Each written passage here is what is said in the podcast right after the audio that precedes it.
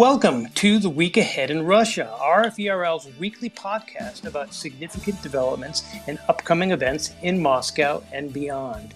I'm Mike Eckel, filling in for the regular host, Steve Gutterman. My guest today is Sergey Radchenko, a Cold War historian and a professor of international relations at Johns Hopkins School of Advanced International Studies.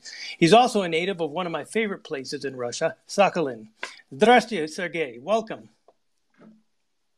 Oh, well, thank you for having me, Mike. Glad to join. So, we are in the second year of what is now Europe's largest land war since World War II. That is, of course, Russia's invasion of Ukraine. There is no indication whatsoever that President Putin is at all dissuaded by the stunning losses that Russia has reportedly suffered. Uh, upwards of 200,000 killed and wounded, according to Western estimates. Ukraine, for its part, is undaunted, bravely holding its own, bolstered by Western weaponry and, in some cases, recovering territory. So, at this point in time, there really is no end in sight whatsoever. Uh, it's been described as a war of attrition. Uh, there was another metaphor that was floated, I believe, by Laurie Freedman at King's College in London. Uh, he described it as two boxers going 20 plus rounds on the ring, slugging it out at each other with neither having the intention of throwing in the towel. Professor Radchenko has an idea about where we might be headed or could be headed, and he detailed that idea in an opinion piece in the New York Times published on the anniversary of the invasion. Professor Radchenko, tell us about your idea. Tell us about the parallels with the Korean armistice. Well, this is as much as historians can do talk about parallels. Uh, people like to talk about historical parallels. You know, people draw parallels to the First World War, for example, or the Second World War. Uh, neither of these are satisfying to, to me, in my opinion. But the Korean War does offer some interesting, valuable lessons. Um, this is a war that uh, uh, raged uh, beginning from well, beginning in June 1950. by the spring of 1951, things started to get bogged down there for for both sides. First, you know, first obviously the first stage, the Koreans, North Koreans, across the 38th parallel and pushed south. Uh, then there was the American intervention, the Incheon landing. The Americans then crossed over and pushed north. Then the Chinese came in and pushed south. Uh, but eventually, by the summer, by late spring, by the summer of 1951, the front lines more or less stabilized, and neither side really could go on for much longer. And yet, uh, although neither side could really go on, they still went on for another two years, although the front lines didn't really shift. And then, of course, in July 1953, the uh, armistice agreement was concluded. What I argued in my New York Times piece is that this was not the worst scenario, i.e., uh, the war kind of ended. There was no more fighting, and it seemed like a temporary solution, but it lasted. It lasted for decades and decades. And in the meantime, South Korea was built up. It built itself up economically, becoming a really, you know, a regional power. And of course, now North Korea can no longer really threaten it except by rattling its nuclear missiles. Um, so that is that is perhaps not the worst kind of scenario that could potentially play out uh, in in this conflict uh, between Russia and Ukraine. Now, of course, uh, this is simply a historical analogy, and we should be very careful because, in many ways, the two situations are still very different. Uh, but that is at least, you know, that kind of comparison is what I tried to do in that uh, opinion piece for the New York Times. Would you share the opinion uh, that the battlefield has sort of evolved into a war of attrition at this point, or two boxers in a ring slugging it out at each other? Uh, what's your take? Well, uh, I I would you know I would generally endorse anything that Lori Freedman says, right? so I would be very happy. I would be very happy there. But you know the the situation with the live war is that we don't know how things will play out. So saying, oh, you know, this war has come to a virtual, you know, phase of attrition and nothing is going to happen. And then two weeks later to see a major offensive or counteroffensive and be disproven is not something that historians really should be doing, frankly. Um, what I'm saying here is that we've had a war for about a year. The Russians obviously had their great claims on Ukraine. Putin wanted to uh, conquer it in a very short period of time. He obviously was not able to do so. Then last fall, we had a, a major Ukrainian counteroffensive where the Ukrainians seemed to be recapturing territory and the Russians were just folding, although near Kherson it was more of an organized fold.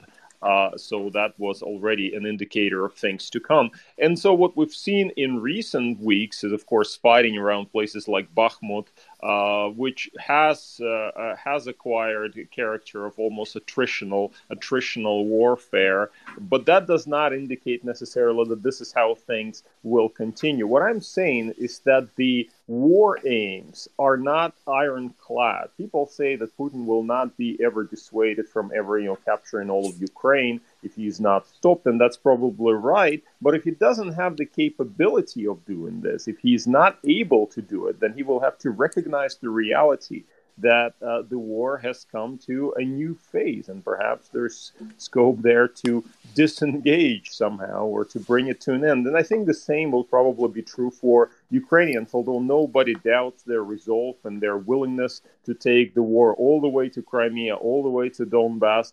But the reality is that maybe it may be just simply too difficult uh, because the the Russians have reinforced their positions there, have really dug themselves in. Will they be able to break through? Very difficult to say at this point. If they're not able to break through, then we are going to be in a situation where uh, a potential ceasefire uh, may be may may be in the cards. So the other uh, factor or player uh, in this discussion, of course, is the patience of uh, Western capitals. That is, uh, places Washington, London, Berlin, where perhaps patience uh, is growing thin or wearing thin.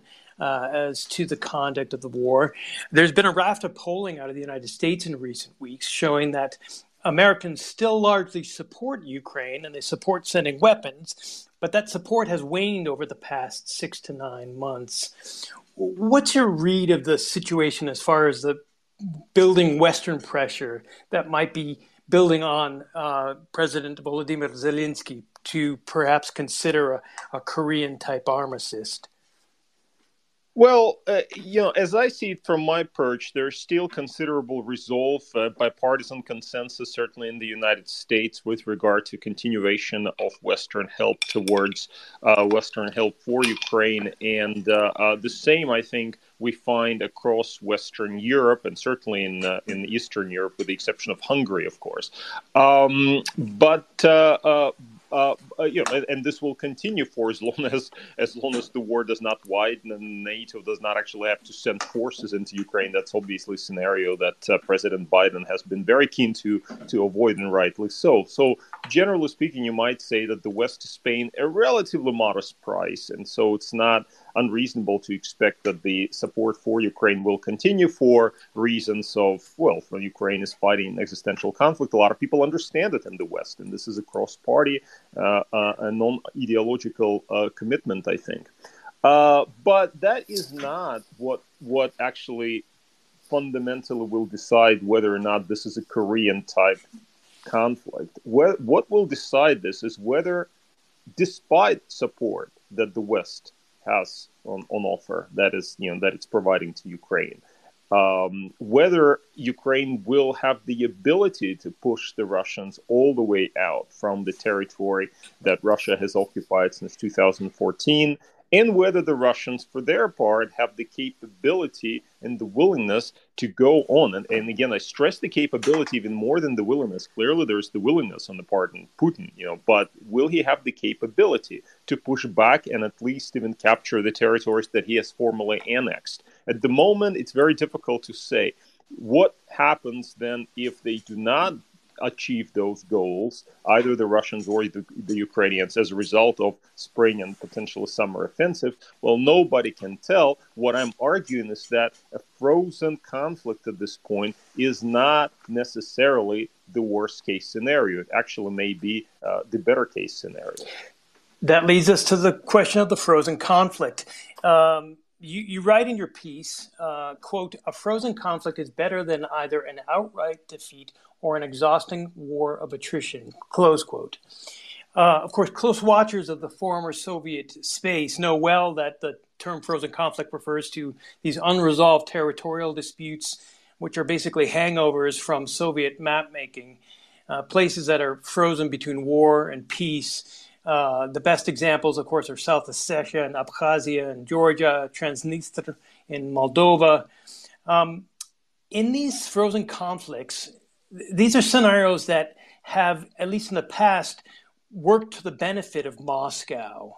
Uh, Moscow wants to have these frozen conflicts. It provides leverage for Moscow over these over these uh, these places. So, to counter your argument, wouldn't a, a, Ukrainian frozen conflict scenario be wholly disadvantaged? Is it is advantageous outcome for Kiev?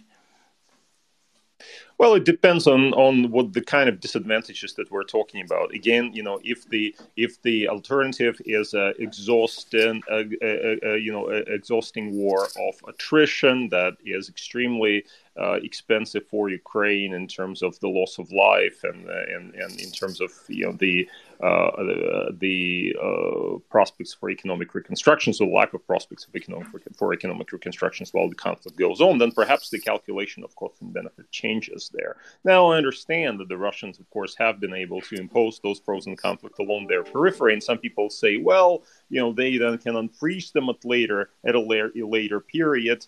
Uh, and and that is also true. Although we have to remember that Putin is now 70 years old, so his ability for any further misadventures perhaps will not be as high as as in the past. Um, but what I don't agree with is this argument that I encounter a lot, and that is the argument about uh, uh, about frozen conflict actually being costly in terms of lives, or more costly uh, uh than an out you know an outright war. I don't see this at all. In fact, in the run up to 2022, as we know, uh, the uh, deaths in Ukraine itself were or in that along that line of conflict in Donbass were brought to a relatively low number, a low number, not in you know not in single digits, but in double digits, uh, and that is certainly not comparable to the kind of death and destruction that followed this conflict being unfrozen when Russia actually invaded, and of course that death and destruction continues. You look at places like Bakhmut, Mariupol, you know many of those places that suffered from this war. There's nothing left. So in those con- you know in those uh, in that context, talking about saving human lives, you know, frozen conflict is actually probably much preferable, much more preferable, certainly, to the available alternatives. Now, will this give Russia leverage over Ukraine?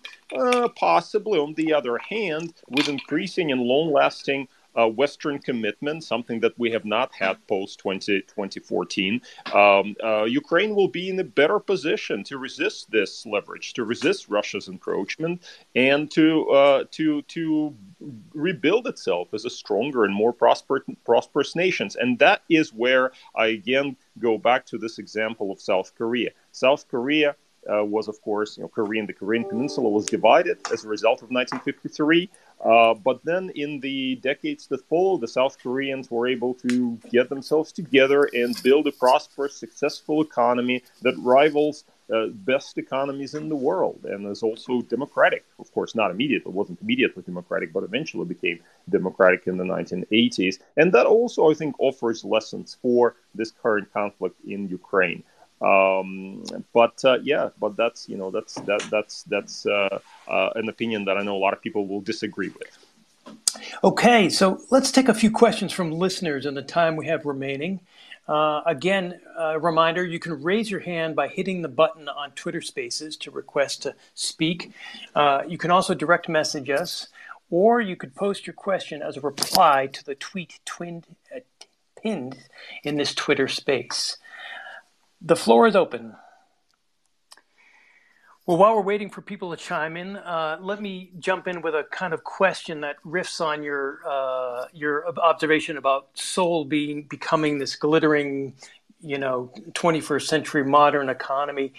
There's long been talk about how Ukraine's the way that Moscow, the Kremlin sees Ukraine, is is sort of this uh, this this this this parallel uh, nation uh, of this parallel development. And, and, and, and people have, have made the observation that if Ukraine were to somehow become this, this thriving, democratic, you know, relatively uh, corruption free, uh, nation that's been integrated into the European Union or, or never mind NATO, this would be uh, a more dangerous uh, scenario for the Kremlin because it would show uh, essentially an alternative model of development than what Russia has uh, has been undergoing uh, for the for since the Soviet collapse. Talk to me a little bit about about, about that scenario so so a lot of people have this this view that Putin invaded Ukraine because he was afraid that Ukraine was turning into this prosperous democracy. I don't buy it for a second. Uh, there's no doubt in my mind that Putin invaded Ukraine partly because he thought that Ukraine was actually uh, a deeply divided society that was basically uh, uh, nothing short of a failed state. And that opinion was something that a, a lot of people in, in Moscow shared I think at that time, though not everybody would uh, uh, back Putin, uh, or actually most people would would would not back his his adventure in Ukraine in in on in those precise terms. So eh, it's not it's not the supposed democratic strength of Ukraine that triggered Putin, but actually it's the weakness of Ukraine or assumed weakness of Ukraine that attracted him and that highlighted that possibility for Russian you know, recapture of Ukraine. Now, imagine a different situation if Ukraine is integrated with the West, if it is a member of the European Union, it is a member of NATO down the road. Uh, it is it, it has robust uh, institutions. Um, that, of course, will serve as a as a deterrent for for Russia or for anybody else. You know, this will show that that Ukraine uh, is resilient, is robust, and, uh, and and people like Putin will have to think twice. Uh, moreover, I think in this scenario, Ukraine will potentially be an example for Russia to follow because a lot of Russians, you know, a lot of Russians in the in the in the potential possible opposition, uh, a lot of Russian in the political establishment do look to Ukraine and do wonder how this experiment uh, will play out down the road. And if Ukraine is successful, that it is something that Russia can also learn from.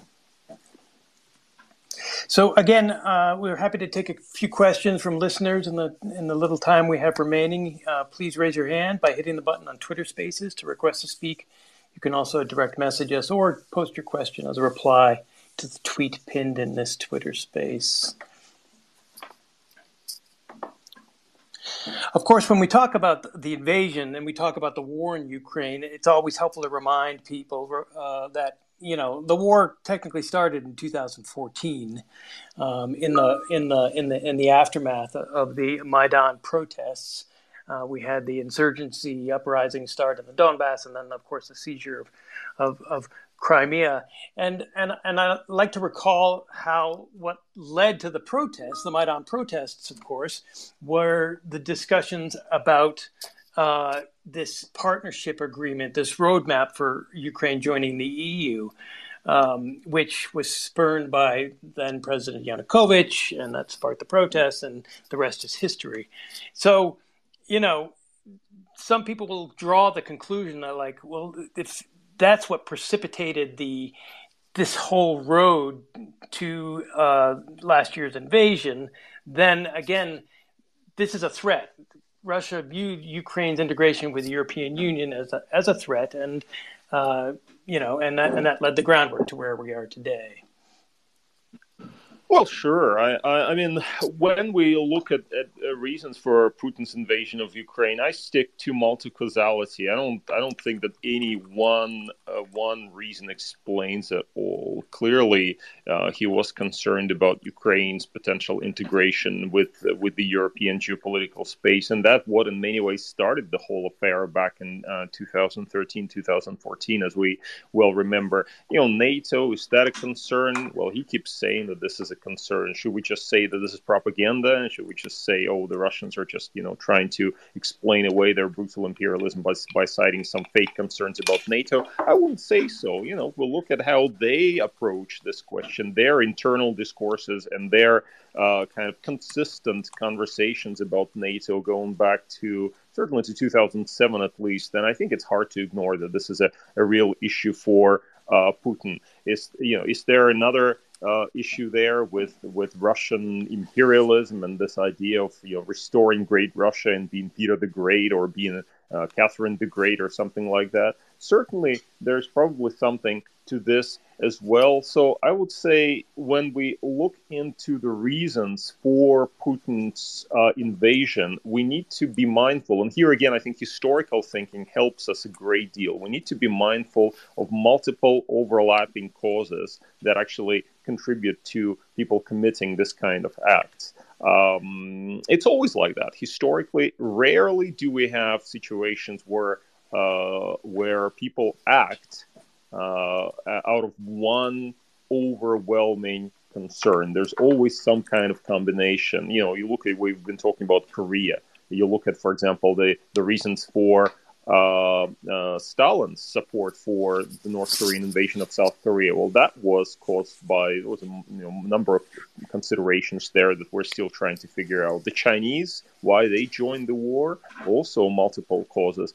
Nothing, you know, you cannot say, well, here's one cause and that explains everything. And I think thinking in those terms about Putin's invasion of Ukraine will also prevent us from slipping into this propagandistic lines about, you know, uh, uh, uh, sort of one-liners about well this is what explains the invasion and nothing else i think we should uh, we should we should keep away from this kind of explanation we do have one question from a listener uh, and we will go to mr isan efrini uh, go ahead the line is open yeah, good morning. Uh, thank you for Radio Free Europe uh, and also Dobre Utra, uh, Sergey, Mr. Sergey. so as uh, my kids are half Ukrainian, so I'm very so, uh, uh, to this topic. And thank you for this great topic. So my question is, uh, what Mr. Sergey uh, uh, the role of China, of the indirect Chinese role to fuel this war in order to like to let the threat of the Western power uh, in Asia. Uh, as we saw when President Obama said in, in his first in his first inauguration, uh, if you remember, uh, he said we're gonna focus on uh, Asia, and uh, that's really what happened. And then President Biden came and continued with his policy. So, uh, what the role of China? Uh, my other question will be uh, like the Eastern Europe uh, learn from their uh, like uh, history during the Soviet invasion and they, when they hijacked the all Eastern European countries. Would we see an awake of Eastern European country and be like a manpower also in the field? Thank you. Radio. Uh, thank you for your question, sir. Uh, so, as I understand it, there are two questions. One was, I guess, the role of China uh, in the Ukraine conflict.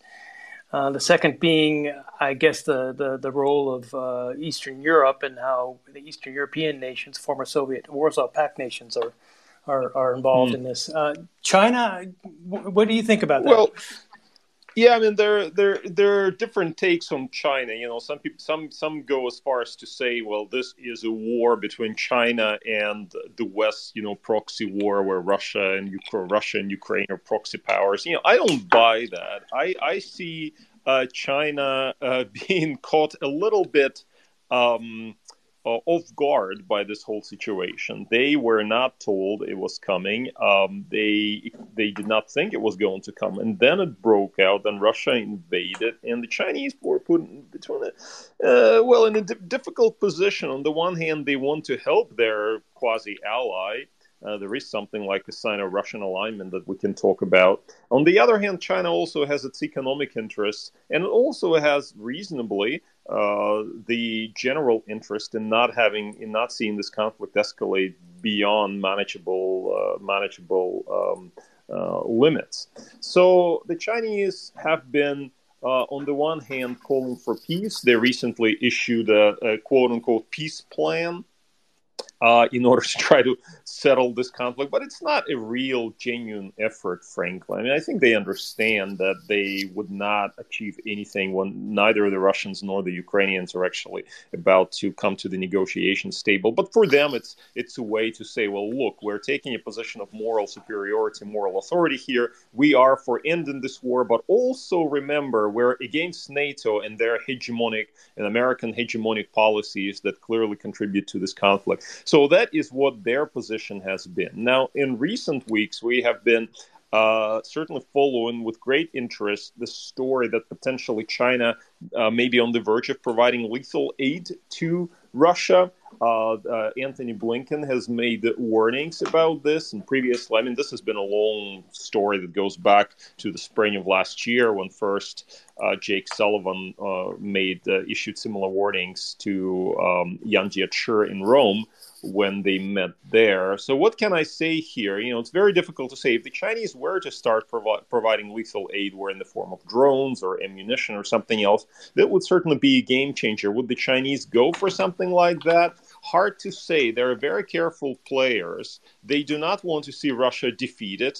Uh, on the other hand, they also do not want to see their economic interests suffer. Uh, so they are playing a little bit, you know, they're playing both sides, but certainly they towards Russia they have something like benign neutrality, more helping Russia than anything else. But certainly they're not about to throw Putin under the bus. That's that's clear to me. Now, as for Central and Eastern Europe, uh, what what can we say about this? You know, Central and Eastern Europe has been uh, has been telling since the conflict broke out. They have been saying, you know, look, you have not listened to us. We have been telling you all along that those Russians are hideous imperialists, and if they're not stopped, that they will take over first uh, the neighboring countries, and then they will push further and further, take the Baltics, and if they're not stopped, they'll take over the world.